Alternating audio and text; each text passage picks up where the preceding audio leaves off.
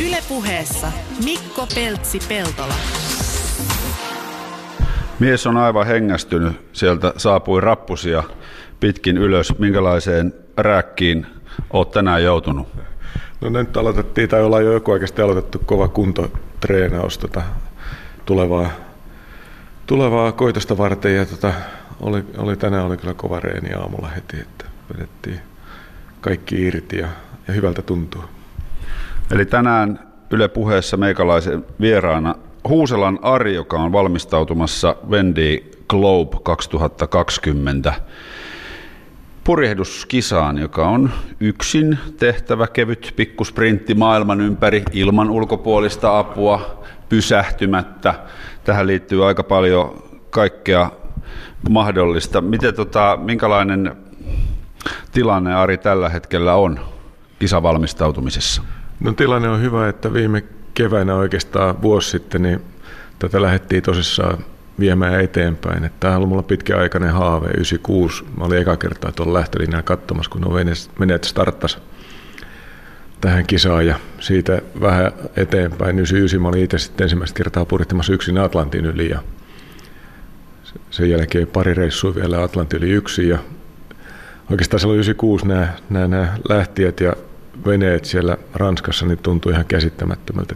Mä en voinut niin kuvitellakaan, että inhimillisesti ajatellen, miten se on yleensä mahdollista, että vedetään non-stoppina pallo ympäri yksin aika rajulla raasereilla 18 metriä pitkillä veneillä. Ja, ja tota, mutta pikkuhiljaa, kun tässä on itse kerännyt kokemusta ja tullut näitä omia, omia puriduksia tosiaan jo kolme ylitystä Atlantin ja nyt viime keväänä tosiaan tämä edellisen Vendée Globe-kisan maaliin tuli, josta niin neljä oli niin hyviä tuttuja, jotka oli aika rajallisilla resursseilla liikkeellä. Ja vielä, vielä oikeastaan osa vähemmällä kokemuksella kuin meikäläinen, niin kaikki pääsi perille, niin silloin mä niin kuin päätin, että nyt on mun, mun hetki, nyt mulla, mäkin pystyn tuohon, että, että mulla on ihan täydet mahdollisuudet suoriutua samasta urakasta ja mitä mä oon pitkään haaveillut tietysti tuolla takaraivossa pyörittelystä ajatusta, mutta se on tuntunut aika pelottavalta ja sitten oikein uskaltanut edes ääneen sanoa. Nyt sitten kesällä heinäkuussa löytyi vene pitkän etsinnän jälkeen. Rohkea päätös piti tehdä tietenkin ja, ja tota, ostaa se vene ja, ja parhaillaan sitä remontoidaan tuolla Englannissa kuntoon. Se on 2007 vuosmallin tämmöinen täyshiilikuitu raaseri, jolla on kaksi kertaa ajettu maapallo ympäri. se on vähän niin kuin sisään ajettu siinä mielessä. Se on pirun hyvässä kunnossa ja, ja, ja vähän, vähän seilattu tonnikäiseksi. Normaalisti tonnikäisellä veneellä on 5-6 kierrosta ja vedetty pallo ympäri. Niin tästä on hyvä lähteä. Se on parhaissa mahdollisissa käsissä siellä Gosportin telakalla. Geoff Brown-niminen brittikaveri laittaa sitä kuntoon, että Tämä kaveri oli mukana jo veneen suunnittelussa silloin, kun sitä ruvettiin piirustuspöydällä hahmottelemaan ja oli siellä uudessa sellaisessa tekemässä tätä venettä oman tiiminsä kanssa. Ja, ja sitten otti nyt tämän hoteisiin laittaakseen sen kuntoon taas arvoisensa kuntoon maailman ympäri kisaa varten. Ja hänen tiiminsä, samat kaverit, jotka sitä venettä ollut tekemässä siellä alusta saakka uudesta sellaisesta, niin uudesta sellaisesta, niin on mukana edelleenkin tässä. Ja kaverit tuntee veneen läpi kotasin, että tietää ihan tasan tarkkaan, mitä sille pitää tehdä ja mille tasolle se pitää teknisesti saattaa, että sillä voi turvallisesti ja luotettavasti lähteä, lähteä kiertämään tuota palloa. Siinä mielessä mä oon äärimmäisen tyytyväinen, että se on tosiaan se veneen tekninen luotettavuus kuitenkin koko projektin kulmakivi, että siihen perustuu kaikki, koko tekeminen ja nyt sitten se saadaan parhaaseen mahdolliseen kuntoon. Soft Brownin rekordi on kyllä huikea, että se on näitä veneitä valmistellut noihin kisoihin useita ja kaikki hänen preparoimansa veneet on tullut maaliin. Että on kisan keskeyttämisprosentti on ollut tähän asti aika suuri. Että lähes puolet veneistä on aina keskeyttänyt, kun se on tosiaan niin raaka, että siellä ei, ei sallita minkäänlaista ulkopuolista apua eikä maissa käyntiä. Ja, ja tota, kaikki ongelmat, mitä siellä tulee vastaan, niin on sitten saa hoidettava, pystyttävä hoitamaan itse kuntoon. Ja matkaa kuitenkin pitkä, 44 000 kilometriä vähän yli käytännössä lähemmäs 50 000 kilometriä. No 28 000 mailia tulee siihen siellä mittariin ja, ja lujaa mennään ja aika kovissa olosuhteissa, niin, niin se on kyllä kuluttava. Joo, pidit Ari Huusella täällä Helsingissä messukeskuksessa lehdistötilaisuuden, jossa oli vähän pätkää tuolta mereltä silloin, kun aalto lyö kovaa, niin kyllä se näin niin kuin purjehdus taidottomalle, niin se näytti aivan järjettömältä niin kuin ihan, suoraan sanoa, että niin kuin melkoisessa myllyssä saa kyllä siellä herra olla.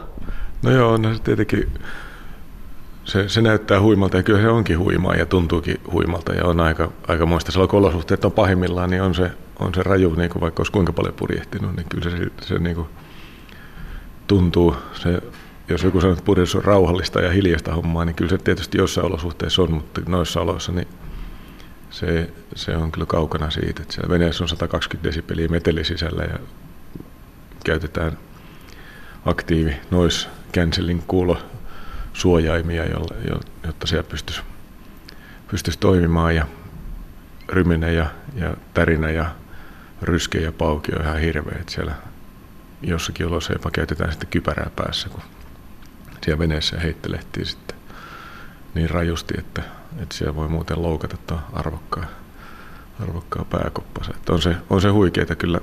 Mistä se, mistä se meteli tulee? No ne aallot iskee siihen runkoon tietenkin aika rajusti. Se vene kulkee parhaimmillaan 20 solmua pitkälti ylikin 25 solmuakin jopa. Ja tota, siinä vaiheessa, kun törmää tuommoiseen aaltoon, niin se tietysti aiheuttaa aikamoisen ryskeen ja paukkeen. Ja sitten kun ne veneet on niin pelkistettyjä kisaveneitä, ne on niin kuin Formula 1 autopuolella, niin se, se runko on hiilikuitua ja se on melkoinen kaikukoppa sitten siellä sisällä, kun kaikki, kaikki tota noin, korostuu vaan sitten siinä. Se on niin kuin kitaran sisällä olisi, olisi kun siellä mennään ja sitä hakattaisiin vaikka seinään, niin voisi kuvitella, että siinä on vähän niin kuin sama, sama tunne.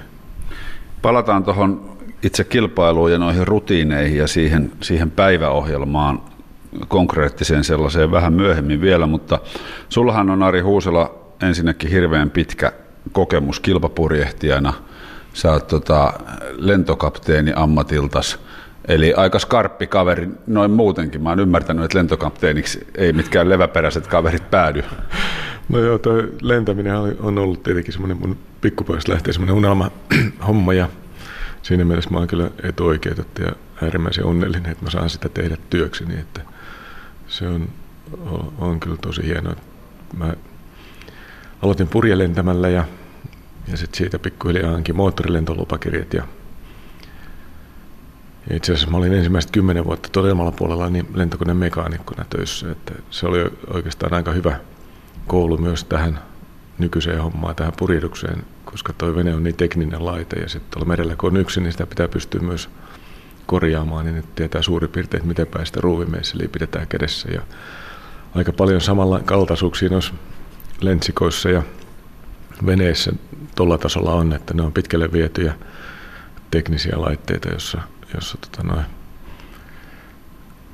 kaikki niiden toimivuus ja niiden käsittely ja hallinta on tietysti se A ja O, että osaa, osaa siellä oikein, oikein toimia. Siinä on tietysti lentämisessä paljon muutakin yhtäläisyyksiä tuohon purjehdukseen, että siellä on samanlaista tuo navigointiperiaatteessa sään tuntemus on tietenkin tärkeää molemmissa ja, ja sitten itse asiassa toi lentokoneen siipi on vähän niin kuin meidän purjeveneen purje. Se on vaan purjeveneessä käännetty se siipi pystyasentoon ja sitten menee eteenpäin samalla lainalaisuuksilla kuin tuolla ilmastoin lentokone pysyy taivaalla. Vaikka joku sanoi, että lentokone pysyy taivaalla rahavoimalla ja putoamisen pelon, pelon vaikutuksesta, mutta tota, no, kyllä siellä ihan on niin kuin fysiikka, joka sen siellä, siellä pitää.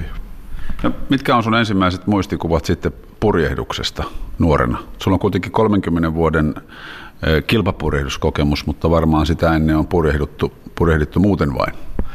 No joo, kyllä mä muistan semmoista mökkiseilausta tuolla, tuolla tota noin, järvellä, nyt, se oli Rautajärvi ja tuolla, mä en muista sitä kylää, mutta kuitenkin siellä me seilattiin mun veljen kanssa ja oli vanha puinen, oliko se Vikla tai joku tämmöinen vanerinen vene ja intoa täynnä me lähdettiin rannasta liikkeelle. Oli hyvä myötätuuli ja päästiin toiselle puolelle järveen. Ja sitten olikin sormisuus, kun me oltu ikinä purihdettu eikä me tiedetty siitä yhtään mitään, että millä me päästään sieltä takaisin, kun me osattu oikein luovia sitten vastatuuleen. Ja niinhän siinä kävi sitten, että me rantauduttiin siellä jonnekin lehmiä sikaa sitten sinne, sinne naapuri, naapurin pellon laitaan. Ja sitten jouduttiin nöyränä kävelemään sieltä koti, mökille takaisin ja haettiin sitten soutuvene, ja, jos oli pieni perä, perämoottori ja sitten päästiin hinaamaan se meidän hieno vikla sieltä. Se vähän nolosti päättyi se meidän ensimmäinen purjehdusretki, mutta kyllä se siitä sitten pikkuhiljaa parani ja sitten tuli kyllä aika pitkä tauko tuohon seilaamiseen, että tuli tämä ilmailupuoli niin vahvasti mukaan ja se oli myös semmoinen lapsuuden haave ja enemmän ja vähemmän niin kuin myös harrastus samalla kun siitä tuli ammatti, niin, niin tota, keskittyi siihen aika paljon ja jossakin vaiheessa sitten mä pääsin mun yhden työkaverin kyytiin taas kilpapuriduksen pariin. Pääsin takaisin veneilyyn hänen veneeseensä kastiksi ja hän oli tämmöinen aktiivinen, lähes fanaattinen kilpapurjehtija ja aloitettiin keväällä hyvissä ajoin ennen kuin oli jäät lähtenyt, niin se veneen kunnostushommissa ja siellä hiottiin sitä pohjaa räntäsateessa ja se oli aika ankeita hommaa ja vähän mietin sitä, että onko tämä, niin tämä purjehdus tämmöistä ja kaveri vanna, vakuutti mua, mua sillä, että kyllä jokainen, jokainen tunti, mikä viettää veneen parissa, niin tekee susta paremman purjehtia, että jatka vaan hiomista ja sitten hiottiin ja saatiin veneen pohjakuntoon ja kesä kilpailtiin aktiivisesti. Oikeastaan jo ekasta kilpailusta lähtien niin tuntui ihan älyttömän hyvältä ja oli sellainen olo, että tämä on mun laji. Mutta oli 86 kesä ja samana vuonna Jallis Harkimo ja Pentti Salmi lähti kiertämään tätä maailman ympäri yksin purjeuskisaa, joka silloin purjettiin etappikilpailuna. Ne pysähtyi muistaakseni neljä kertaa ja oli viisi legiä ja, ja se oli isosti esillä ja sitten Pentti Salmi kirjoitti tämmöisestä kilpailusta jossain venelehdessä kuin Minitransat, joka kuulosti todella mielenkiintoiselta. Että siinä oli Glass Miniluokan 6,5 metrinen vene, millä puritetaan yksin kilpaa Atlantin yli. Ja kun vene on niin pieni, niin, niin se oli sitten jotenkin käsitettävissä se, että semmoisen kisaan ehkä voisi joskus jopa olla mahdollisuus lähteä mukaan, koska kustannukset sitten on suht kohtuullisia, kun vene on tuon kokoinen. Ja lopulta siinä kävi sitten silleen, että 13 vuotta, kun oli harjoitellut, niin 99 mä olin siellä Minitransatin starttilinjalla. Että sekin oli aika pitkä prosessi ja, ja pitkän haaveilun tulos. Ja tämä on niin sille ollut hyvä esimerkki, että kannattaa vähän varoa, mitä haaveilee, koska se voi, se voi, voi joutua joskus sitten oikeasti toteuttamaan se. Ja nyt on mulla käynyt niin aika monessa hommassa silleen, että mä oon onnekas, että mä oon päässyt sitten niitä haaveita viemään eteenpäin, sanoin ne toteutettu ja vienyt jopa sitten maaliin asti ne, niin kuin tämä ilmailupuolen hommat ja nyt noin puriduspuolen hommat ja nyt tämä Ultimate-haave, mikä siellä takaraivossa on kytänyt sieltä 96 saakka, sit kun näki näitä isoja veneitä, niin tai en tiedä, oliko se silloin vielä haave, se oli vaan kauhistuttava ajatus, mutta nyt se sitten jossain vaiheessa tietenkin kiehtoi, kun siellä Vendée Globe starttilinjalla on neljän vuoden välein, kun se kisa järjestetään, niin ollut. Siitä lähtien joka kerta ja vilkuttanut sillä kaverille, jotka on hypännyt laiturilta veneeseen ja miettinyt sitä tunnetta, että kun ne lähtee siitä ja irrottaa köydet ja seuraava kerran kun ne tulee rantaan ja siihen samalle laiturille, niin ne on kiertänyt oikeasti maapallon ympäri. Et, et, et, se tuntuu jotenkin niin kuin ihan käsittämättömältä ja hirveän kiehtovalta ja nyt on niin kuin itse tässä vaiheessa, että on vahvasti projekti ollut puoli vuotta käynnissä, vene on kova vauhtia tulossa kuntoon ja huhtikuussa päästään sitten aloittamaan seilaus. Oliko sinussa pienenä poikana jo tota, semmoisia ominaisuuksia, päättäväisyyttä ja, ja, ja semmoista henkistä kanttia, mitä tuommoinen yksinpurjehdus maapallon ympäri vaatii? En mä tiedä, ehkä mä ollut vaan vähän itsepäin, mutta, mutta toisaalta sitten on nämä, nämä kaikki hommat niin kuin sit vaatinut aika paljon ponnisteluja, mutta ja määrätietoista työtä sinne eteen, että on päässyt, päässyt siihen ensin niin kuin uskaltanut sanoa sen haaveen ääneen, että lentohommakin oli aika rohkeita niin kuin ruveta miettimään sitä ääneen, että mä haluan, haluan ruveta lentämään työkseni, että kun oli lentänyt purjekuneella vähän ja sitten oli lentänyt, innostunut siitä ja, ja, ja. Muistan vielä, kun me Fajan kanssa juteltiin siitä, Fajakin on lentänyt purjekuneella joskus nuorena ja puhuttiin siitä asiasta, niin se vaan tykkäsi purin lentäminen puhtainta lentämistä, että mihin sitä nyt sitä moottoria tarvitaan. Ja mä vaan totesin silloin jo, se oli, se oli tota noin 89, 90 kesällä, että, kun mä halusin lentää joskus vähän niin kuin työkseni, että sitä on hankala niin kuin tehdä purjekuneella. Että.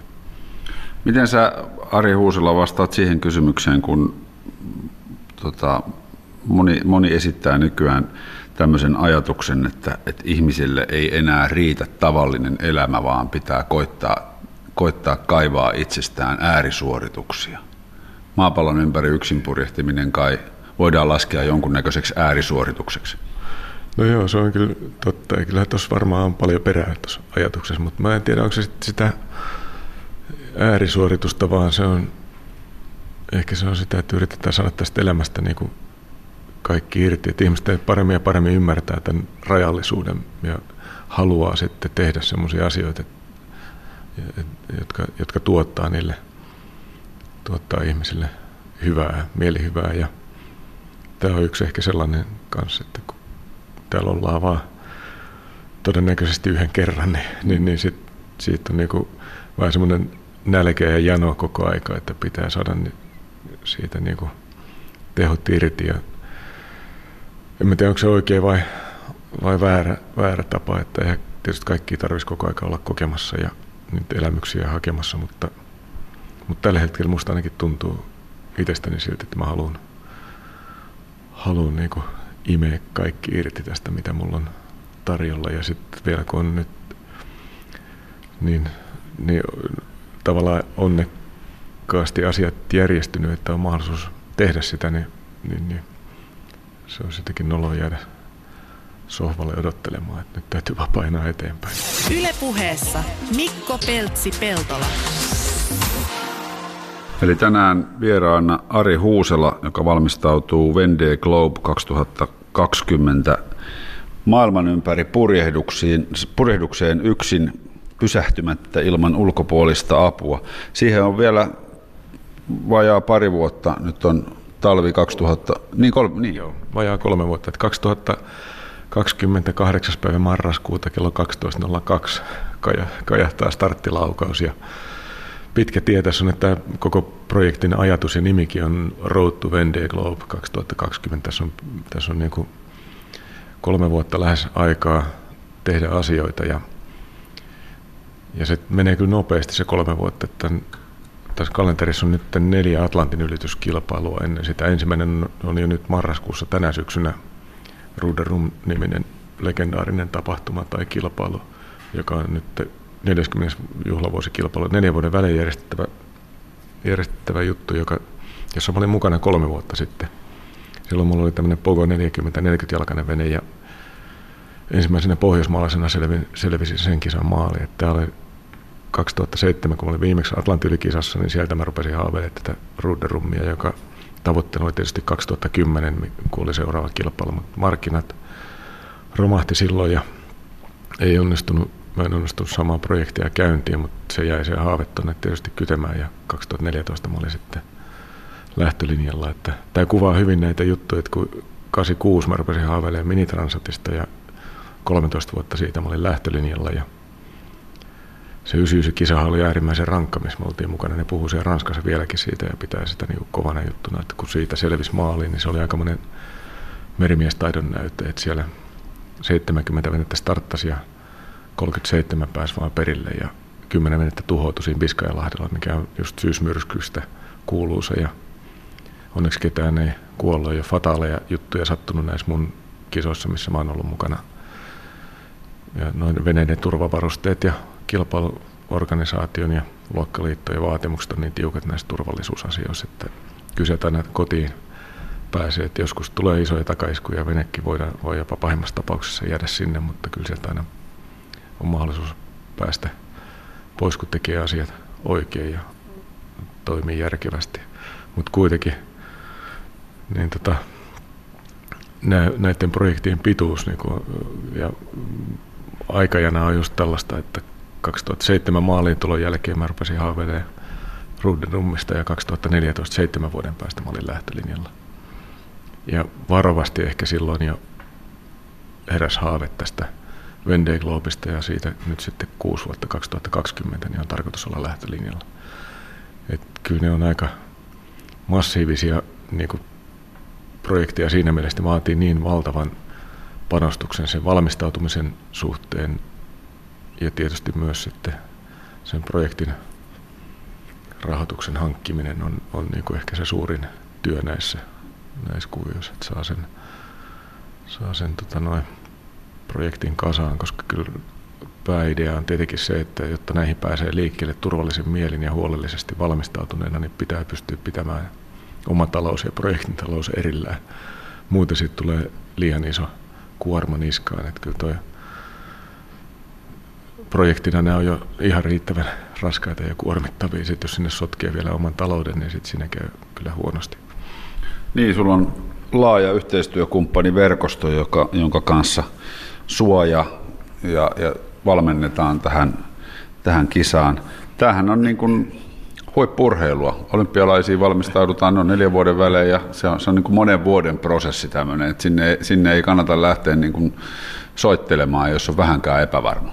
Se on just niin, että koko tämän projektin tai näiden tämmöisten isojen, isojen juttujen just voi hyvin kuvitella, että parhaillaan menossa olevia olympialaisia, että kuinka, kuinka niin kuin älyttömän järkyttävä isoja suorastaan on ne satsaukset ja jopa uhraukset, mitä nämä urheilijat tekee sen eteen, että ne on siellä, siellä lähtölinjalla omissa lajeissaan. Ja siinä mielessä on vähän ehkä surullistakin. Meillä aika paljon puhutaan niin tuloksista ja, ja uutisoidaan tuloksia ja puhutaan tulosurheilusta, mutta mä sanon, että menestyminen on ihan jotain muuta kuin se, se lopputulos, mikä on siellä, sit siellä maaliin tulon kohdalla saatu aikaiseksi. Että jos miettii tuommoista olympiaurheilijaa, joka lähtee, jonka haaveena pikkupoikana ehkä tai tyttönä on jo ollut päästä olympialaisiin, on oman lajinsa huippu Suomessa ja maailmalla ja lopulta pääsee sinne, sinne lähtölinjalle, on rakentanut sitä 20 vuotta tai 30 vuotta sitä uraa.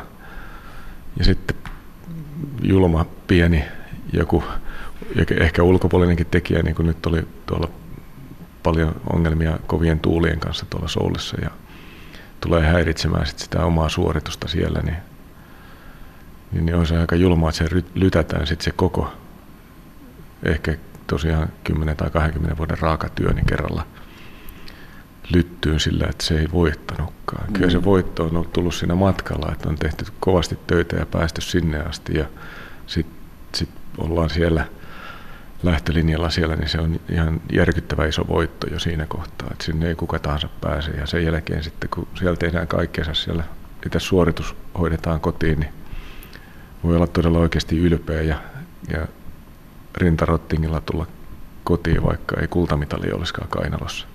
Mites Ari Huusela lehdistö on sua kohdellut? No mä oon ollut tosi iloinen siitä, että mä oon päässyt tästä aika vähällä, että ehkä nämä mun projektit on niin – tavallaan harvinaisia ja erikoisia ja media ei ole niin tottunut niihin, enkä mä ole koskaan luvannutkaan mitään voittoja sieltä, vaan mä oon puhunut enemmänkin just tästä matkasta sinne lähtölinjalle, joka on jo iso, iso voitto ja, ja tota, sen jälkeen järkevästä purjehtimisesta, vähän ehkä konservatiivisesta purjehtimisesta, sen jälkeen riskit vältetään viimeisen asti sen kilpailun aikana ja päätavoitteena on päästä maaliin. Ja ilman, että pääsee maaliin, niin ei voi voittaa. Se on niin kuin se vanha totuus näissä tapahtumissa, koska näissä kisoissa ei läheskään aina päästä maaliin. Silloin 99 ensimmäisessä kisassa niin puolet veneestä jäi rannalle, 10 venettä, tai sinne matkalle, mm. 10 tuhoutui. Ja viimeksi tässä Ruuden rummissa 2014, niin 91 venettä starttaisi 26 venettä keskeytti ensimmäisen viikon aikana. Ja lähes joka veneellä oli isoja ongelmia. Ja maali, maalissa oli sitten tosiaan enää kaksi kolmasosaa niistä lähteneistä veneistä. Et mä olin silloin omassa luokassa, meitä oli 21 venettä ja mulla oli luokan toiseksi hitain vene periaatteessa, niin mä olin kuitenkin yhdeksäntenä sit maalissa. Mä olin äärimmäisen tyytyväinen siihen, että, että mä olin saanut hyvin, hyvän valmistautumisen, huolellisen valmistautumisen jälkeen päässyt lähtölinjalle ja sitten purjehdin järkevästi ilman suuria ongelmia, pidin veneen ehjänä matkalla ja pääsin turvallisesti perille. Ja niin se sijo- sijoitus hyvä niin. siihen nähden. Joo, Et sijoitus ei tuossa ole se juttu, mitä sä tavoittelet, vaan hienoa purjehdusta ja päästä maaliin. No joo, ja tietysti näissä, näissä tapahtumissa niin pakkohan sitä on yrittää purjehtia niin hyvin kuin pystyy ja niin kovaa kuin pystyy. Se on selvää, että on nämä kilpailuja ja kilpailussa on aina tavoitteena niin kuin mahdollisimman hyvä, hyvä tulos, että ei sitä voi kieltää. Mutta sitten tässä on niin kuin realismia sekin, että meillä on näitä projekteja aika erilaisia – tuohon Globeen lähtee 30 venettä mukaan. Niistä 6, 7, 8 venettä, jopa 10 venettä on, on liikkeelle täysammattilaista tallin kanssa käytännössä. Että niillä on vähän niin kuin Formula 1 on vähän on Mersun talli ja on sitten vähän muita talleja. Mm, niin. niin tuolla on sama tilanne ja, ja tota, nämä ykköstallit, jotka siellä tekee tätä hommaa, on tehnyt jo kymmeniä vuosia sitä hommaa täysin ammattimaisesti 20-25 hengen tiimillä kaiken mahdollisen asiantuntemuksen, rahalla ostettava asiantuntemuksen avulla budjetti ehkä 20 miljoonaa näillä kärkitalleilla, 15-20 miljoonaa neljän vuoden aikana.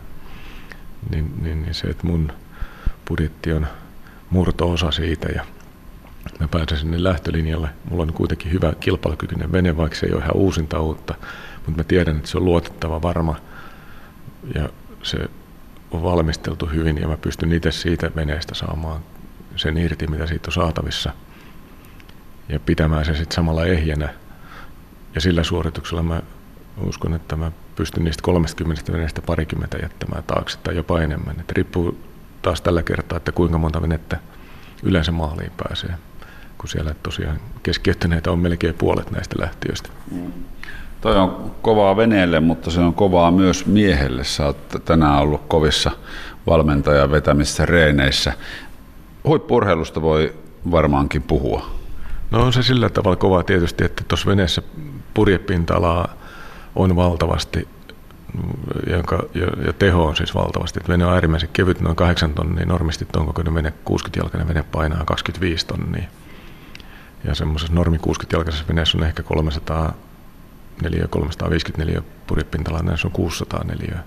Kolmen kertaa tenniskentän verran purjepintalaa. Tuolla meidän messuhallissa on yksi näistä ei edes isoimmista keulapurista esille, ja se on jo herättänyt valtavasti huomiota, että kuinka iso oikeasti tuommoinen veneen purjepintala ja kuinka sitä pystyy yksin käsittelemään. Että se on fyysistä ja kovaa työtä tietenkin, mutta enemmän, toi, enemmän kuin fyysistä, niin se on mentaalipuolen hommaa toi purjehtiminen tämmöisellä reissulla, että kyllä siellä pitää, pitää se oma mieli korkealla ja mukana ja motivaatio hyvänä, että, että, että pääsee tehokkaasti perille ja jaksaa vaihtaa purjeita. Ja tietysti se auttaa siihen mentaalipuoleen, että tietää, että fysiikka ei petä. Että jaksaa vääntää sitä vinssiä ja vaihtaa niitä purjeita ja tehdä töitä. Ja yksi tärkeä osa tuossa fysiikan, perus hyvän fysiikan luomisessa tietysti on,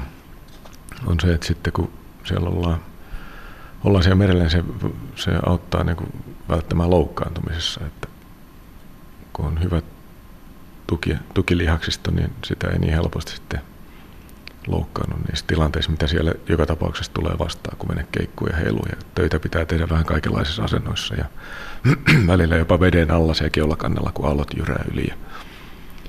Mutta se, että se oma, oma fiilis on semmoinen, että nyt ollaan niinku rautaa ja vähän niin kuin robottimaisia, niin kuin tämä Christian Haglund, joka mainitti tuolla tänäänkin piiskas tuolla elitetreenissä salilla, niin sanoi, että me tehdään Arisusta robotti. Että ehkä mä en ihan robotti halua olla, mutta mä haluan olla kuitenkin sellainen, että mä jaksan vaan painaa. Ja sitten meillä on vielä mentaalivalmennus siellä mukana, joka taas sitten auttaa siihen tilanteeseen, että kun rupeaa se väsymys painamaan ja tuntumaan siltä, että ei oikein niin enää jaksaisi, niin, niin sitten pitää löytyä vielä se 10 tai 20 prosenttia sieltä tehoja irti sillä, että saadaan se mentaali mentaalipuolella se kovuus sieltä esiin, että pystytään tekemään. Tuollahan voi olla, olla sellaisia hommia niin kuin purjevaihtoa tai reivausta tai jotain vastaavaa, joku manöveri niin, että sitä vaan ei voi jättää kesken ja ne on aika vaativia. Tietysti teknisesti ne suoritukset ja ne pitää olla teknisesti hallinnassa, mutta fyysisesti myöskin ja ne vaan pitää jaksaa vääntää loppuun asti, että muuten siitä voi tulla isompi, isompia huolia sitten. Kuinka usein fyysistä urheilua tällä hetkellä harjoitat? Neljä kertaa viikossa on, on, ja jopa enemmänkin. Se riippuu vähän, että kovia treenejä voi tehdä nyt kolme kertaa viikossa. Ja sitten sitä nostetaan vähän sitä tehoa ja määrää neljään tässä vielä kesän aikana, mutta sitten on vähän kevyempiä treenejä siinä välissä. Ja, ja hyviä treenejä siinä mielessä, että nyt tässä on Marko Yrjövuori, meidän suomalainen biomekaniikkakuru, joka on tuolla maailmallakin niittänyt mainetta, niin, niin tota, hänen kanssaan on treenattu sitten tämmöisiä perusasioita, että pysyy tuo tuki lihaksisto mukana siinä hommassa ja saadaan pidettyä sitten nivelet ja selkä sellaisessa kuosissa, että pystytään sitten rakentamaan niiden päälle hyvä, hyvä lihaksisto ja voimaa ja kestävyyttä. Minkälaisista harjoituksista sun reeniohjelma koostuu? Onko se pelkkää kuntosalia vai onko hiihtoladut tullut myös Ari Huusela sulle tutuksi tänä talvena? Olen mä nyt hiihtänytkin aika paljon jo. Mä oon, mä oon tuolla pohjoisessa levillä käynyt, käynyt tuossa talven aikana kuusi tai seitsemänkin reissu ehkä. Ja mun lempilaji on tota telemark-laskeminen. Sitä mä, sitä mä harrastan ja tykkään talvesta tosi paljon ja odotan suorastaan talvea. Että aika makeeta oikeastaan, kun odottaa kesää, että pääsee seilaamaan ja sitten odottaa talvea, että pääsee laskemaan mäkiä. Nyt tietenkin vähän tämän projektin kanssa on niin paljon töitä, että ja varsinkin tämän kevään aikana, että laskeminen ja hiihtäminen jää vähän vähemmälle, mutta kyllä se on upea tunne, kun on päivän kyykännyt siellä rinteessä, joka sekin on aika heviä. Ja sitten sen päälle vetää vielä semmoisen kympin hikilenkin ja sitten saunaa ja seuraavan päivänä sama uusiksi, niin on kyllä ollut, ollut hieno talvi. Minkälaisia ne biomekaniikkaharjoitukset on? No ne on lähinnä tota lantion tukea ja selän tukea saadaan kuntoon. Että on ollut tosi avartavaa ja oikeastaan niitä mä oon tehnyt tässä muutaman viikon ja se on jo tuntunut hyvältä nyt, kun tänäänkin taas tein alkulämmittäneen semmoisen harjoituksen, että sai aktivoitua alaselän ja lantion tuke, la, la, näitä tukevat lihakset, että sitten päästiin niinku treenaamaan kunnolla. Ja ne on, se on vähän semmoista piiperyksen tuntusta, että siinä liikutellaan niinku pieniä asioita ja siinä ei juuri syke nouse eikä tule hiki, mutta sitten huomaa itse sen, että semmoisia lihaksia, mitä ei juurikaan yleensä käytä, sit kun niitä nyt opettelee käyttämään ja saadaan se, nekin asiat kuntoon, niin aika, tota, noin, aika nopeasti sitä kehittyy ja, ja saa niinku asioita aikaiseksi ja, ja saa, saa tota, noin, oman kroppansa semmoiseen kuosiin, että on, on sitten hyvä sen päälle rakentaa sitä oikeaa voimakasta ja kestävää ja tätä purjehdusta ja tätä rasitusta kestävää niin kuin kehoa. Niin, ihmisestä näkyy tietyt lihakset, mutta siellä on alla sitten se syvä lihaksisto, minkä pitää olla myös kunnossa. Kyllä joo, ja niiden hermotus ja kaikkea tämmöistä. Sopii samalla valtavasti asioita itsestäänkin, mikä on ollut näiden kaikkien projektien oikeastaan hienous, että on oppinut itsestään paljon lisää ja, ja puhumattakaan sitten purjehduksesta ja veneistä ja muista ihmisistä. Että tässä puhutaan yksin purjehduksesta paljon ja yksin tekemisestä, mutta loppujen lopuksi kuitenkin sitä yksin tekemistä on hyvin pieni määrä. Se näkyvä jäävuoren huippu sieltä, vaan se purjehdusosuus, joka tässäkin tapauksessa miettii, että on nämä aikaisemmat projektit ollut jopa yli kymmenen vuoden haaveiluja ja kolme neljä vuoden tekemistä ennen kuin ollaan päästy lähtölinjalle, niin siinä välissä on tapahtunut ihan valtavasti asioita – ja sitten sieltä näkyy vaan se muutama viikon, taikka nyt tuossa tapauksessa Venne maailman ympäri kisan kolmen kuukauden purjehdus on se, mikä, mikä sieltä loistaa. Mutta että ollaan päästy sinne lähtölinjalle, niin siihen tarvitaan ihan järkyttävä määrä ympäristön tukea ja ihmisiä ja apua ja, ja tota, ilman, ilman sitä niin ei olisi mitään mahiksi päästä lähellekään sitä starttilinjaa. Et siinä mielessä että on vähän harhaanjohtava tuo yksinpurjehdus-termi, että nytkin mulla on tietysti läheiset va, niin kuin vahvasti mukana tukemassa ja auttamassa tekemässä ihan oikeasti töitä tämän homman eteen. Ja sitten on, on tietenkin tiimi, joka rakentaa sitä ja laittaa sitä venettä kuntoon tuolla Englannissa. Ja sitten on purjehdusystäviä ja tuttuja ja kollegoita, jotka auttaa kaikessa, missä ne vaan pystyy auttamaan ja tarjoaa apua. Ja, ja tietenkin vielä nämä partnerit, yhteistyökumppanit, jotka on niin kuin iso osa sitä. Ja sitten myös yksi kilpakumppani, Alex Thompson, purjehduslegenda on täällä Suomessa nyt parhaillaan myös sun kanssa ollut pyörimässä ja kertomassa tästä projektista. Joo, mulla on ollut todella ilo ja ihan älyttömän tyytyväinen ollut siitä, että Aleksin kanssa me tavattiin kaksi vuotta sitten tällä venemessulla. ja tota noin, silloin jo hyvin niin kemiat synkkäs yhteen ja Aleksi lupasi jo silloin auttaa mua kaikessa, mitä mä tämmöisen projektin eteen tarviin ja siitä lähtien sitten tavattiin New Yorkissa 2016 kesällä, kun oli kilpailu New Yorkista Ranskaa. Mun piti olla siinä kilpailussa mukana, se oli vähän surullinen tarina ja mä olin vuokrannut veneen, mutta sitten kävi niin, että se vene ei koskaan tullut sinne New Yorkiin. Se veneen omistaja, joka oli mukana kilpailussa Englannista Plymouthista kohti New Yorkia, niin loukkaantui matkalla ja joutui hylkäämään veneen sinne, mikä oli äärimmäinen takaisku. Tietysti hänelle onneksi ei ollut mikään pahempi loukkaantuminen, hän on toipunut siitä hyvin, mutta kuitenkin se vene jäi sinne.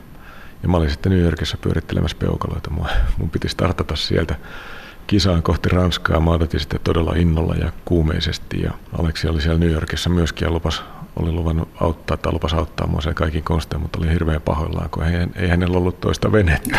että kaikkea muuta siellä oli kontillinen varaus ja iso tiimi porukkaa, mutta ei sitten venettä. Ja jotenkin siitä alkoi semmoinen hyvä yhteys. Ja sitten lopulta siellä New Yorkissakin Aleksi sitten teki niin paljon hommia, että mä sain hänen venettään käyttää mun yhteistyökumppanit tapaamisessa ja tutustuttiin siellä jo tähän Imoka 60-luokkaan, Imoka 60 veneisiin ja päästiin jopa purjehtiin siellä vapauden patsaan ympärillä hänen veneellään.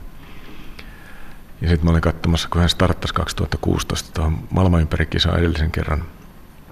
Ja hänellä oli nopein vene ja hän oli johdossa 10-11 päivää oli kilpailu purjehdittu, niin sitten katkesi toinen tämmöinen kantosiipi siitä veneestä ja sitten suorituskyky tietysti vähän putosi ja hän sit ranskalaiselle jäi niukasti toiseksi muutamalla tunnilla, mutta kuitenkin teki ihan äärettömän hyvän suorituksen siihen nähden, että vene oli jo rampa heti kymmenen päivän jälkeen ja, ja sit sen, siitä, siitä puhuttiin, niin Aleksi sanoi, että hän tulee Suomeen kesällä ja viime kesänä Aleksi oli tällä hänen ehkä tämän hetken makeimmalla yksi runkoveneellä meillä Helsingissä käymässä ja me käytiin mun yhteistyökumppanin kanssa sillä sitten seilaamassa Aleksi kertoi tätä omaa tarinaansa ja mitä tämä tarkoittaa tämmöisen Imoka 60-luokan projektin vieminen eteenpäin ja mitä siinä on niin kuin mahdollisuuksia olla mukana ja saatiin porukka innostumaan täällä Suomessa siihen sen verran, että mä uskalsin sen veneen ostaa sitten heti vähän sen jälkeen, kuukausi jälkeen, niin mä hankin tämän oman veneen. Valtava supportti sieltä. Aleksi on tehnyt tätä hommaa 15 vuotta ja todella korkealla tasolla ja niin kuin Aleksi itse sanoi, että hän on tehnyt tai heidän tiiminsä kaikki virheet siinä matkan varrella, mitä on voinut tehdä ja oppinut niistä ja nyt se heidän osaaminen sekä tuossa projektin johtotasolla ja tässä managerointipuolella, puhumattakaan purjehduspuolella ja teknisellä puolella, niin on kaikki mun käytössä. Et siis me on sama, sama tiimi valmistelemassa mun ja hänen venettä seuraaviin koitoksiin. Niin meidän veneet on vierekkäin siellä Gosportissa hallissa ja, ja mä oon tosi iloinen tästä Aleksin tuesta. Ja nythän meillä oli tällä meidän messulla on ollut näitä yleisötilaisuuksia ja esittelemiä ja ajatus oli, että videopuhelun kautta niin kuin Aleksi tulee niihin mukaan ja kertoo täällä meille ja meidän yleisölle, että mitä tämmöiset hommat tarkoittaa, mutta Aleksin sihteeriltä tuli, tuli viesti, että Aleksi voisi olla vapaana keskiviikkona torstaina, että jos me halutaan, niin hän voi tulla tänne ja se oli mulle suuri yllätys, että hän niin kuin käytti pari vuorokautta aikaa siihen, että tuli oikeasti tänne tekemään töitä käytännössä mun ja mun yhteistyökumppaneiden hyväksi ja eteen, että me saatiin asioita taas täällä edistettyä. Tietysti me saatiin samalla Imokan luokkaliiton Imoka 60 veneen tunnettuutta lisättyä ja tämän Venne Globe-kilpailun tunnettuutta lisättyä aika vahvasti, mutta oli äärettömän hienoa, että saatiin tämmöinen maailmanluokan rockistara tänne, joka oikeasti, oikeasti loisti näissä hänen, hänen esityksissään ja sai, sai paljon hyvää aikaiseksi. Ja vaikutti aika valovoimaiselta persoonalta ja mitä ilmeisemmin reilu kaveri todella reilu, reilu ja sympaattinen kaveri, että on ollut mukava tehdä hänen kanssaan hommia. Hienoa, että on tämmöinen selkänoja tässä omassa projektissa, koska vaikka mä oon purjehtinut paljon ja kolme kertaa yksin Atlantin yli, niin Alex lähtee nyt purjehtimaan viidettä kertaa maailman ympäri. Joo. Ja olen vähän niin kuin eri tasolla kuitenkin sitten tuossa hommassa ja hänen, hänen osaamisensa ja ja hänen tiiminsä osaaminen kun Yle puheessa Mikko Peltsi-Peltola. Pystyy välttämään aika monta virhettä, mitä tässä muuten voisi ehkä matkalla tulla.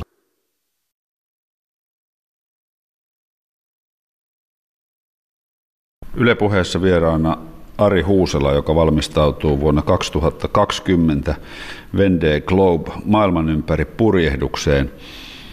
Tässä on monesti, Ari, olet puhunut, että on paljon yhteistyökumppaneita ja, ja tuota, asiat maksaa paljon. onko tämä niinku tämmöinen projekti, mihin hankitaan ne yhteistyökumppanit, eli perustetaan tavallaan liiketoiminta, joka tähtää tähän kisaan? Tällä kertaa joo niin, että aikaisemmat projektit mä oon saanut vietyä läpi, läpi tota noin, ilman, että mun on tarvinnut yritystä perustaa. Mä oon saanut, saanut pyöritettyä sen projektin rahoituksen Suomen Urheiluliiton urheilijarahaston kautta, joka on toiminut ihan sekin hyvin, mutta nyt tämä on sen verran isompaa, että mulla on perustettu viime kesänä oma yritys ja sitä kautta tämä homma, homma pyörii. Että tässä joutuu nyt toimimaan samalla vähän niin kuin yritysjohtajana ja projektimanagerina ja myyntimiehenä ja, mm. ja sitten tietysti vähän purjehtijana ja pitää olla vielä mediapersona ja, ja blokkaaja ja, ja tässä on niin kuin monta roolia, mutta kyllä mä oon oikeastaan suurimmaksi osaksi nauttinut siitä hommasta. Että, ja joskus tietysti se vähän rassaa ja ahdistaa, minä painaa päälle huolet ja murheet, mutta, mutta tota noin, ne kuuluu tämmöisen projektin arkeen, että siitä ei voi välttyä, että kaikki ei mene aina niin kuin Strömsössä. Että. Niin. Ja kyllähän tässä on minusta mielenkiintoista, säkin olet 60-luvun alun poikia, että, että ehkä kestävyysurheilijana, huippurheilijana enää nuorimmasta päästä. Tämähän povaa tervettä ja hyväkuntoista loppuelämää sulle myös, kun tällä tavalla reenaat. No se on ollut yksi hieno asia kanssa, mitä tässä on niin miettinyt, tai mikä on vähän auennutkin siinä, että olen aina tykännyt jollakin tasolla urheilla. Mä kolme maratonin juossut tässä viimeisen, no tosiaan 20 vuoden aikana, mutta kuitenkin, että kunto on ollut semmoinen peruskunto olemassa ja tennistä mä pelasin junnuna paljon ja sellaista, mutta nyt sitten oikeasti kun miettii tätä, tähän projektiin valmistautumista ja oman itsensä niin kuin fyysistä valmistautumista tähän, niin kyllähän se ihan varmasti sitten 20 vuoden päästä tai toivottavasti vielä 30 vuoden päästä näkyy, että on toimintakykyisenä ja pystyy tekemään vielä niitä asioita, mitä haluaa tehdä, ilman että on niin sellaisia rajoitteita, mitkä tulisi omasta kehosta.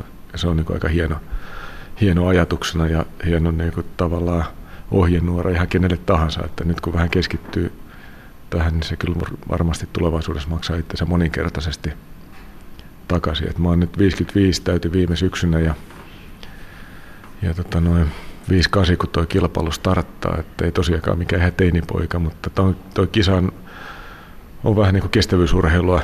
Ja tietysti se kaikki elämänkokemus ja taidot, mitkä on karttunut, niin ratkaisee myöskin noin, noin rankassa tapahtumassa, kun ollaan kolme kuukautta yksin veneessä ilman mitään ulkopuolista apua, niin, niin mä uskon siihen, myös siihen iän tuomaan jonkunlaiseen elämänkokemukseen ja, ja ehkä vähän siihen pikkusen seestin, seestyneempää tapaan toimia, että, että se tuo myös niin kuin hyvää sille. Ja edellisen kilpailun 2016 kisan vanhin kaveri oli 66-vuotias.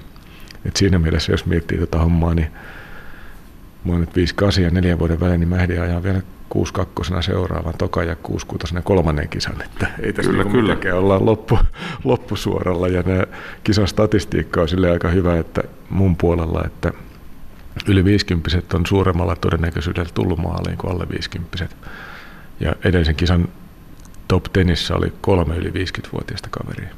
Joo, se on hyvä. Se, se ikä tuo rauhallisuutta, niin ei hötkyillä. Tuota kolme kuukautta armottomassa merenkäynnissä varmaan suuri osa siitä. Minkälainen Vendée Globe 2020 kisassa sulla tulee Ari Huusella olemaan tyypillinen päivä? No joo, se on kyllä vähän erilaista kuin miten me ollaan täällä totuttu, totuttu elämään, että yksi suurin tekijä tietysti on se, on se, että miten siellä saa levättyä.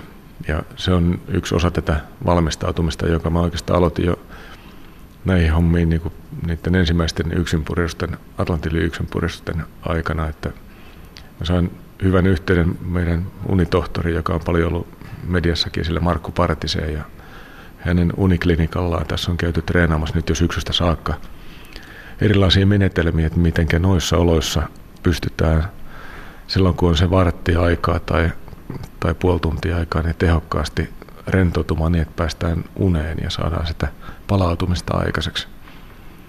Ja se on ollut myös tosi mielenkiintoista, niin kuin se on oikeastaan myös tässä omassa työssä, kun mä lennän noita pitkiä aikaerolentoja, lennetään käytännössä kahden vuorokauden aikana, kun lähdetään Helsingistä ja tullaan takaisin Helsinkiin, niin kaksi yötä Suomen ajassa jää, jää väliin ja siellä se taito nukahtaa ja nukkua on aika äärimmäisen tärkeä, että saa sen levon, mitä tarvii, jotta pysyy, pysyy kunnossa. Semmoisia lentoja neljä kuukaudessa ja kymmeniä vuosia, niin se, että saa itse pidettyä kunnossa, niin se, se on aika tärkeää, että pystyy lepäämään silloin, kun on tilaisuus levätä. Ja tuolla merellähän se on niin kuin, sitä ei voi, ei voi ajatella, että nyt kello on yhdeksän illalla ja nyt mä menen nukkumaan, vaan siellä nukutaan silloin, kun on tilaisuus ja vartin-kolmen vartin pätkissä neljästä kuuteen tuntia vuorokaudessa. Ja nyt uusimpien tutkimusten valossa niin pitäisi yhden, yksi semmoinen puolentoista tunnin vähän syvempi unijakso saada aikaiseksi kerran vuorokaudessa. Sehän ei aina tule toteutumaan, mutta mahdollisuuksien mukaan, että saa tuon aivojen aineenvaihdunnan pelaamaan, että saa sieltä kuonat pois, että se alkaa vasta sitten, kun on siellä syömässä uni, univaiheessa. Ja tämä nukkuminen on yksi osa sitä, ja sitä treenataan ammattimaisesti parhaan asiantuntijan kanssa, mitä meiltä löytyy. Ja, ja tota, sitten tietenkin syöminen on tärkeää, että se energia pitää riittää, sitä pitää saada tarpeeksi. Ja tuolla sitä kuluu paljon, että siinä Atlantilla alas ja ylöspäin, mennessä ylöspäin tullessa niin 3500 4000 kilokaloria päivässä. Ja niin, tämä kollegasi Alex Thompson kertoi tuossa sun lehdistötilaisuudessa hauskalle, että oliko se 14 Big Macia päivässä ja silti laihtuu, että tämä on niin maailman kallein dietti. no sitä se vähän on jo, että se tota, no, oikeasti sitten siellä Etelämerellä, kun mennään merivesi plus viisi ja lähes jatkuvat myrsky tuulet ja ilma saman verran plus 5 asteesta ja tosiaan ryminä on kova asia, vietetään 40-50 päivää semmoisessa erämaassa, missä lähin ihminen on avaruusasemalla yläpuolella. Se kuvastaa vähän sitä, että kuinka kaukana siellä ollaan kaikesta, niin, niin tota, siellä se energiankulutus nousee jopa 7000 5 7000 kilokalorin välillä ja se vastaa tosiaan 14 Big Macia päivässä. Et se on aika huikeaa, jos miettii, että sahtaa semmoinen määrä energiaa. Niin. Mutta kyllä se, tuolla tietysti meillä on ruokana pakaste kuivattua muonaa, johon lisätään vain vesi, että siellä ei varsinaisesti mitään kurmea keittiötä eikä pentteriä on niin kuin monissa veneissä. Ruokahan on retkipurjehduksella suurimpia nautintoja, mutta tuolla se on niin kuin, ei voi puhua ruokailusta, vaan se on energiatankkausta ja siellä pistetään jetboili, joka on kardanoitu niin, että se pysyy pystyssä, vaikka vene on kallallaan, niin keitin päälle ja, ja saa, saa puoli litraa, ehkä viisi desiä kiehautettua vettä siinä. Ja sen jälkeen se vesi kaadetaan tämmöisen kuivamuona pussiin, avaruusmuonaa, nyt myös kutsutaan avaruusmuonaksi, niin annetaan se muhia siellä pussissa 10 minuuttia, eli se lusikoidaan huiviin. Semmoista 4-5 pussillista, 6 pussillista päivässä. Ja, ja sitä kolme kuukautta. 90 päivää. Siitä mulla on kyllä vähän huonoja kokemuksia nyt edellinen kisa Ruder Rummi, kun starttasi silloin Biskajalla 2014, niin oli taas kerran syysmyrsky siellä ja meillä oli aika rankat olosuhteet koko ensimmäisen viikon, niin kuvastaa, että 26 venettä keskeytti siellä. Niin mä tiesin, että on tulossa kovat kelit ekana yönä jo ja meillä oli hyvät ennusteet, tarkat ennusteet ja tiedettiin mihin me lähdettiin. Niin mä tietenkin koitin vähän energiaa sitten valmiiksi tankata. Söin hyvin niitä juttuja, mitä mulla siellä oli mukana. Että mulla oli Ambroniten tämmöinen suomalainen loistokeksintö, juotava ateria ja sitten näitä kuivamuonapakkauksia. Ja molempia sitten siinä vähän tasatahtiin ja sitten yöllä se keli koveni ja jotenkin sitten varmaan se kilpailujännitys ja kaikki stressi ja mitä siellä olikaan sitten, kun pääsi lähtölinjan yli lopulta, niin tavallaan laukestaa jotakin silloin. Mulla tuli sitten meritauti, mitä mulla joskus silloin tällä tulee ja se iski nyt tuohon kohtaan. Ja sitten kun on yksin siellä veneessä ja, ja meritaudissa lähes toimintakyvyttömänä, niin se on aika ankea se tunne. Ja joka tapauksessa tietenkin sitten, kun sitä voi pahoja ruokkii kaloja niillä, mitä oli siinä iltapäivän aikana nauttinut niillä kuivamuonilla ja muilla ruuilla, niin se oli aika ankeita. Sitä jatkui se ensimmäinen vuorokaus käytännössä – ja sitten sen jälkeen oli vielä 20 vuorokautta, käytännössä 23 vuorokautta oikeasti jäljellä. Niin piti avata ne samat kuivamuonapussit ja ruveta syömään niitä samoja ruokia, mitä oli jo ensimmäisen päivän aikana, aikana siellä niin kuin niillä syöttänyt kaloja, niin se voi Joo. kuvitella, kun tietää sen, että mikä se jälkimaku on, ja sitten kun sitä pitää ruveta uudelleen lusikoimaan. Niin. Mutta toi, toi on asia, mikä kans niin kuin pitää tiedostaa, ja siihen pitää olla varautunut ja valmistautunut, mutta tämä kuivamuona on yksi asia siellä. Ja sitten tietysti navigointi on tuossa meidän kilpailussa yksi oleellinen osa, osa sitä nopeita, nopeita mahdollista perille pääsyä. Että me saadaan satelliittiyhteyksien avulla niin imuroitua sääkarttoja, sää, tarkkaakin säädataa tuolta. Ja se sitten tietokoneen ja tietokoneen ohjelmiston avulla, jossa on veneen suoritusarvot ohjelmoituna, niin sitä murskataan ja koitetaan löytää, analysoida sitä ja löytää se oikea reitti. Et niin kuin Aleksikin sanoi, että hän on tuolla lähinnä niin kuin data-analyytikko, että sitä dataa analysoidaan ja siihen voi mennä jopa 80 tuntia päivässä, että haetaan sitä parasta mahdollista ratkaisua, päästä nopeiten etenemään ja kohti maalia. Et, et se on se nukkuminen siihen neljästä kuuteen tuntia siihen reitti optimointiin, navigointiin 80 tuntia päivässä. Sitten siihen syömiseen, no siihen ei paljon mene aikaa, se on viides minuutissa vesi, ruoka on valmis, sehän menee siinä sivussa sitten. Sitten on veneen huolto, se on äärimmäisen oleellinen ja tärkeä asia, että on niin pitkä reissu, että, että venettä pitää tarkkailla koko ajan sen matkan aikana. On kriittisiä paikkoja, mitä, mitä pitää kuunnella ja, ja tietää ja seurata ja, ja tota, noin estää isommat katastrofit sille, että pääsee niihin käsiksi niihin kriittisiin kuluviin kohtiin ennen kuin ne hajoaa. Ja siellä pitää vaihtaa köysiä ja huolehtia, että tämmöiset asiat ei pääse, pääse kehittymään niin kuin isommiksi murheiksi, että katkaistaan se ketju ennemmin. Ja vessassakin pitäisi käydä välillä. se on jo, jo kollegilla ja se vessaksi käyminenkin tuolla, niin se on kyllä aikamoista taiteilua, että kun ei siellä ole vessaa, siellä on ämpäri. ja vene alla ja aallot pyyhkii yli ja, ja se on, voi sanoa, että jos, jossakin tilanteessa on jopa äärimmäinen suoritus käydä ihan normitarpeilla. Että. Miten sitten tämmöinen perushygienia? No, no mä oon ollut pisimmillään 24 päivää veneessä yhtä soittoa Atlantin yli yksinpyräiskilpailussa ja kyllä se on noin tämmöiset baby wipesit, millä pyyhitään vauvoja, niin putsataan, niin se on se hygienia. Että ei siellä suihkuu eikä vettä ole semmoiseen käyttöön. Että vettä meillä saadaan vedentekokoneella tehtyä merivedestä, ja, se kuluttaa aika paljon sähköä ja sitä tehdään vaan sen verran, mitä tarvitaan tähän syömiseen ja juomiseen, se neljä litraa, kolmesta neljä litraa päivässä. Mm. Että ne on huikeita kyllä nuo veneet, kun ne on riisuttu niin äärimmille, että siellä ei ole mitään ylimääräistä. Keveys on valttia ja se joka ikinen gramma periaatteessa heikentää suorituskykyä. Että nyt kun tätä Aleksi venettäkin katsoin ennen lähtöä viime, ennen viime kisaa lähtöä, kun se lähti maailmanperikisaan, niin 100 gramman tarkkuudella punnittu ihan joka ikinen varuste ja tarkkaan mietitty, missä ne vielä sijaitsee siellä veneessä. Onko tuommoisessa kolmen kuukauden reissussa aikaa minkään näköiselle omalle huville? Ehditkö katsoa Facebookia ihan huumorimielessä? No oikeastaan joo, yksi asia näistä jäi vielä mainitsematta näistä töistä siellä veneessä sen vuorokauden aikana. Tietenkin mun pitää tuottaa sieltä sisältöä. Ja sekin noissa oloissa, kun on väsynyt ja, ja kaikkia muutakin jopa voisi ajatella itse siellä tärkeimpää tekemistä, niin se on kyllä äärimmäisen tärkeää, että sieltä saadaan kuvaa ja materiaalia ulos, jotta sitten taas ihmiset, jotka seuraa, niin on, saa niin kuin sitä, mitä ne haluaa sieltä näkee ja pääsee mukaan tavallaan sinne mun matkalle, että se on yksi osa, osa sitä työtä ja siihenkin menee helposti aika paljon energiaa ja aikaa. Vendée Globe ymmärtääkseni maailmanlaajuisesti aika seurattu kisa.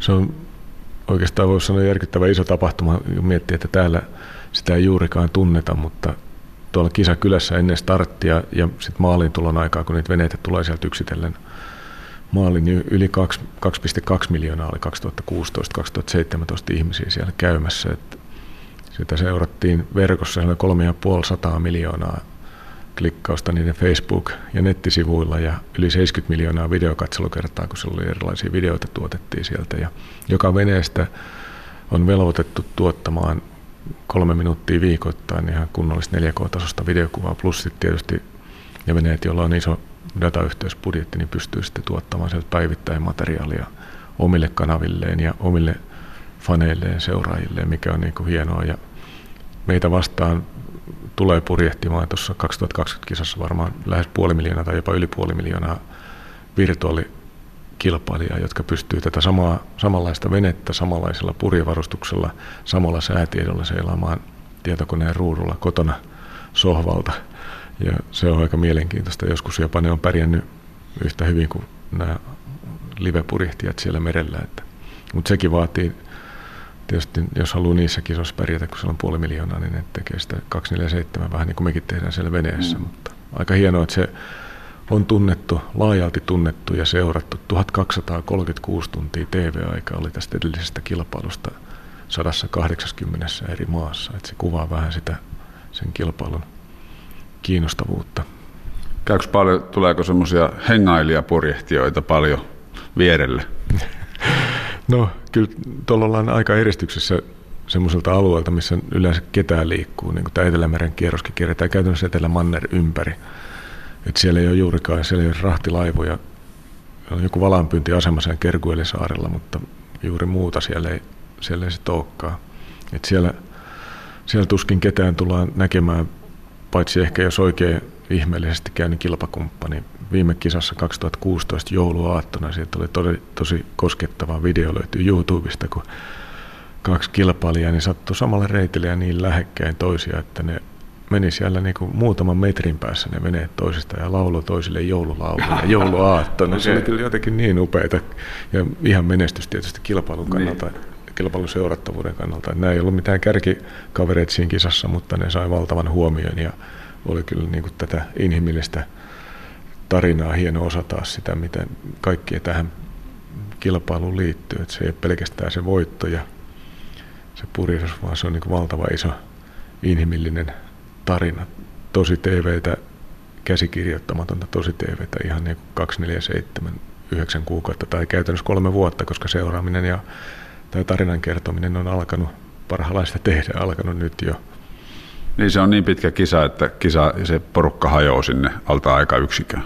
No joo, kyllä sinne kärki saattaa pysyä kohtalaisen hyvinkin kasassa, mutta mut muutamat veneet siellä, jotka piiskaa toisia ja yrittää sparraa tavallaan samalla toisia, että ne, ne pysyy, saattaa pysyä siellä, mutta kyllä se sitten tulee niinku viikkojenkin eroja, että edellisen kisan ensimmäinen tuli maaliin 74 vuorokaudessa.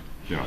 Ja viimeinen tuli, viimeisen kesti 124 vuorokautta, että se 50 päivää oli ero. Nyt mä uskon, että 2020 kisassa me ollaan paljon pienemmillä eroilla liikkeellä, koska nyt siellä kaikki veneet, jotka lähtee mukaan, niin tulee olemaan paljon paremmin valmistautuneita ja tiimit tulee olemaan niin kuin veikkaisin, kaikki tulee olemaan nopeampia. Kiitoksia Ari Huusela tästä ja toivotetaan Bendy Globe 2020 kisaan sulle tsemppiä ja arihuusela.comista löytyy sitten lisätietoa. Ja Facebookista Ari Huusela Osson Racing, sieltä kannattaa käydä katsomassa myöskin. Kiitos Peltsi, oli tosi mukavaa jutella. Ylepuheessa Mikko Peltsi-Peltola.